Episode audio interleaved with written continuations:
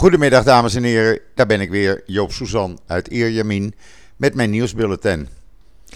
Uh, eerst even het weer, daar hoef ik heel kort over te zijn. Veel van hetzelfde, 30 graden, blauwe lucht, zwak briesje en daar moeten we het mee doen. En dan eerst even dit. Uh, een aantal minuten geleden is er bij het uh, Sarah Sedek ziekenhuis in Jeruzalem een enorm groot sinkhole ontstaan. Het is op het moment dat ik deze podcast opneem, uh, kat voor drie in uh, Israël, nog niet bekend of er slachtoffers zijn. Tot nu toe gaat men ervan uit dat er geen slachtoffers zijn. Uh, er zijn een, een, groot aantal auto's in het sinkhole verdwenen, want het was onder het parkeerdek, onder de parkeerplaats, bij, net na de ingang van Sarah Sedek ziekenhuis. Op Twitter heb ik een aantal video's neergezet, onder andere van het moment dat het sinkhole ontstond. Het is werkelijk ongelooflijk als je dat ziet. Uh, ik zal u uh, via Twitter en israelnieuws.nl later gedurende de rest van de middag op de hoogte houden hiervan. En dan het overige nieuws in Israël. Nou, gisteravond waren we dan getuigen op televisie van de eerste bijeenkomst van alle acht fractieleiders van de beoogde nieuwe regering. Sorry, een slokje water. Uh, die bij elkaar kwamen in het Dan Hotel in uh, Tel Aviv. En dat zag er heel gemoedelijk uit, die sfeer. Daarna kwam Naftali Bennett uh, op de drie tv-zenders in een live-uitzending. Waarin hij onder andere premier Netanyahu opriep uh, laat het los, laat het gaan. Uh, en laat vooral geen verschroeide aarde achter. Uh, het is nu eenmaal zo, het gebeurt in veel landen dat een regering komt en een regering gaat. En dat is een normale gebeurtenis in elk democratisch land. En dat is helemaal geen catastrofe en zelfs helemaal geen ramp. Het is normaal, dus laat het gaan. Laat geen uh, verschroeide aarde achter. Uh, hij, uh, in zijn toespraak nam hij, riep hij ook de Knesset-voorzitter Yariv Levin op. om de goedkeuringprocedure voor deze nieuwe regering deze week te laten plaatsvinden. En niet uit te stellen tot de laatst mogelijke dag, volgende week maandag 14 juni. Um, Daarna had hij het ook nog over de vlaggenparade en eh, dat vond hij een gevaarlijke ontwikkeling. Inmiddels is bekend geworden, eh, een minuut of vijf geleden, dat de politie in eh, Jeruzalem geen toestemming heeft gegeven om de vlaggenparade door te laten gaan. Men vindt dat te riskant. Men vindt dat als dat doorgaat en die vlaggenparade door de Damascuspoort de oude stad van Jeruzalem ingaat. Uh, en met name dan in Sheikh Jarrah terechtkomt. Uh, waar al ja, enorme spanningen zijn door die mogelijke huisuitzettingen.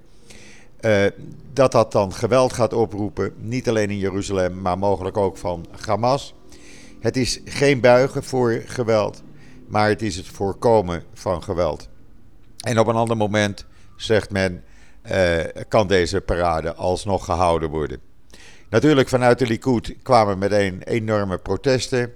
Men noemt het overgave aan terreur, uh, uh, overgave aan Hamas.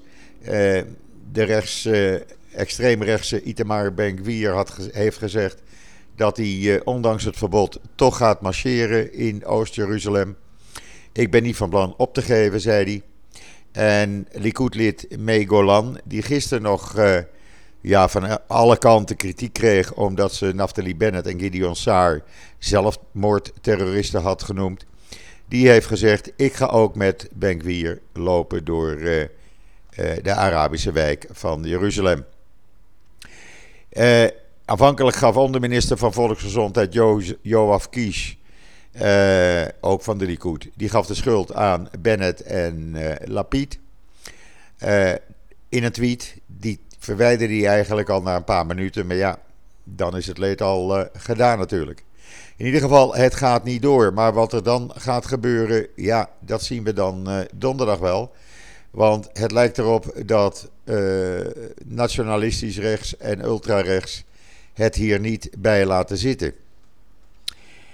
Uh, Netanyahu hebben we hier nog niet over gehoord. Wat we wel hebben gehoord van hem is dat hij de, vanmorgen heeft gezegd: de aankomst van de eerste container met vaccins in december verleden jaar.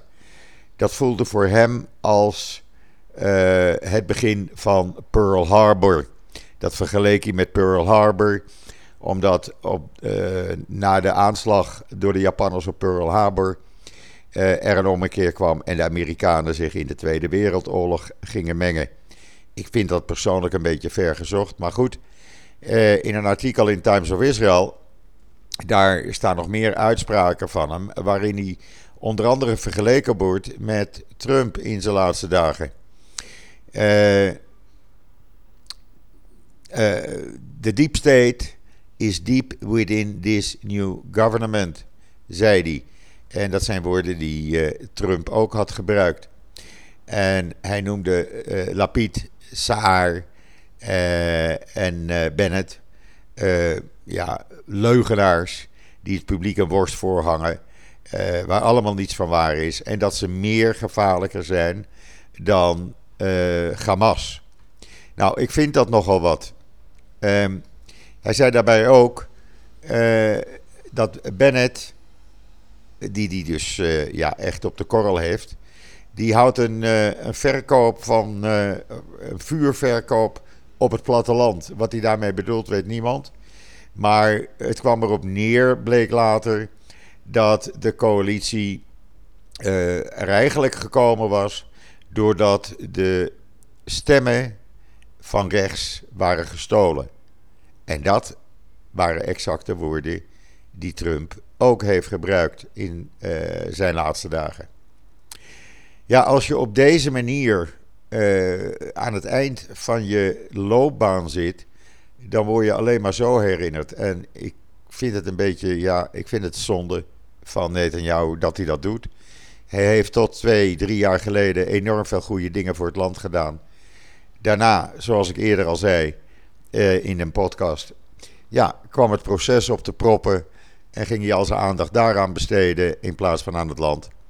En om nou met dit soort uitspraken uh, de, laatste dagen, de, mogelijk de laatste dagen van je premierschap uh, in te gaan, dan word je alleen maar zo herinnerd en niet wat je allemaal goed hebt gedaan. Maar goed, het zijn zijn woorden en ik kan daar verder niets uh, in betekenen. Ehm dan meneer Abbas, die had nog wat geld over. Want ja, hij krijgt tenslotte genoeg van uh, de minister van Buitenlandse Zaken van Nederland, mevrouw Kaag. En hij heeft dus onlangs 42.000 dollar gegeven. Uh, dat is zo'n uh, dikke 34.000 euro. Aan de familie van een terrorist die in 2015 twee Israëli's met messteken om het leven had gebracht. Hij werd daarna zelf doodgeschoten, maar zijn familie moest het huis uit, want dat huis werd vernield door de IDF. Ja, dan heb je dus een huisvestingsprobleem. Uh, en dan moet je extra kosten maken. Nou, toen was meneer Abbas zo genereus. En die zei: Weet je wat, uh, vertel me maar hoeveel de kosten zijn. Dan betaal ik dat wel voor jullie. Dus die mensen hebben gezegd: Nou, we moesten 42.000 uh, dollar aan kosten hebben gemaakt. Nou, toen stuurde de gouverneur van Ramallah, meneer Mevrouw Leila Ghanam, eh, ook een voormalige terroriste trouwens. En die stuurde die eh, naar deze familie toe. En eh, tijdens de bijeenkomst afgelopen zondag werd de 42.000 dollar aan de familie overhandigd. Eh, natuurlijk, men bedankte eh, Abbas voor zijn genereuze gebaar. Ja, dat kan ik me wel voorstellen. Maar zo weten we tenminste ook hoe het geld wordt gebruikt. Wat uh, uh, allerlei landen, waaronder Nederland natuurlijk, als hulpgeld aan de Palestijnse autoriteit betalen. En dan Fatah, waar meneer Abbas trouwens ook voorzitter van is, die heeft uh, verklaard volgens Palestinian Media Watch, en u kunt dat lezen op israelnieuws.nl, dat uh, ja, hun standpunt blijft ongewijzigd. Palestina van de zee tot de rivier zal worden bevrijd.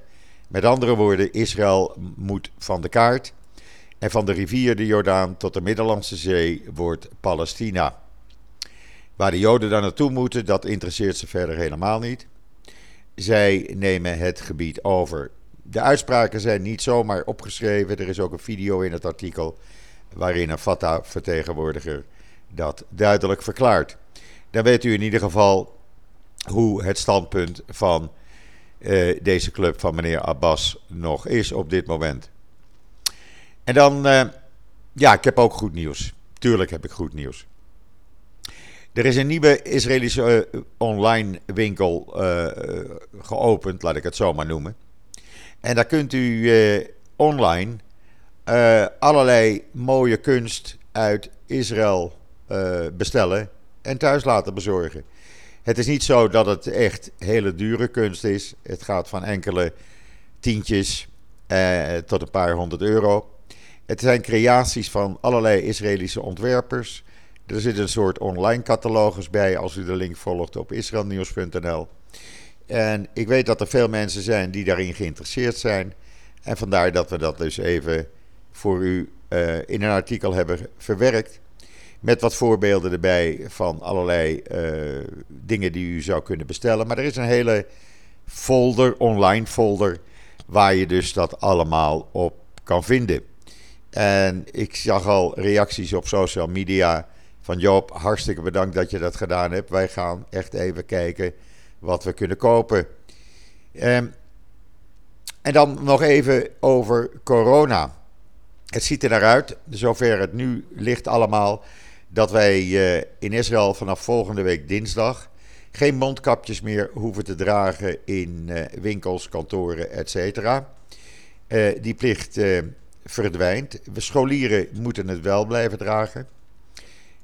dat is ook de reden dat er eigenlijk geen grote, school, geen grote uitbraken op school zijn. Ehm, ja, dat heeft allemaal te maken door het vele vaccineren. Er zijn nu 5.460.000 mensen gevaccineerd, waarvan 5.139.000 ook twee keer. Uh, zijn er bijna geen coronavirusbesmettingen meer. Er liggen in het ziekenhuis nog maar 66 mensen.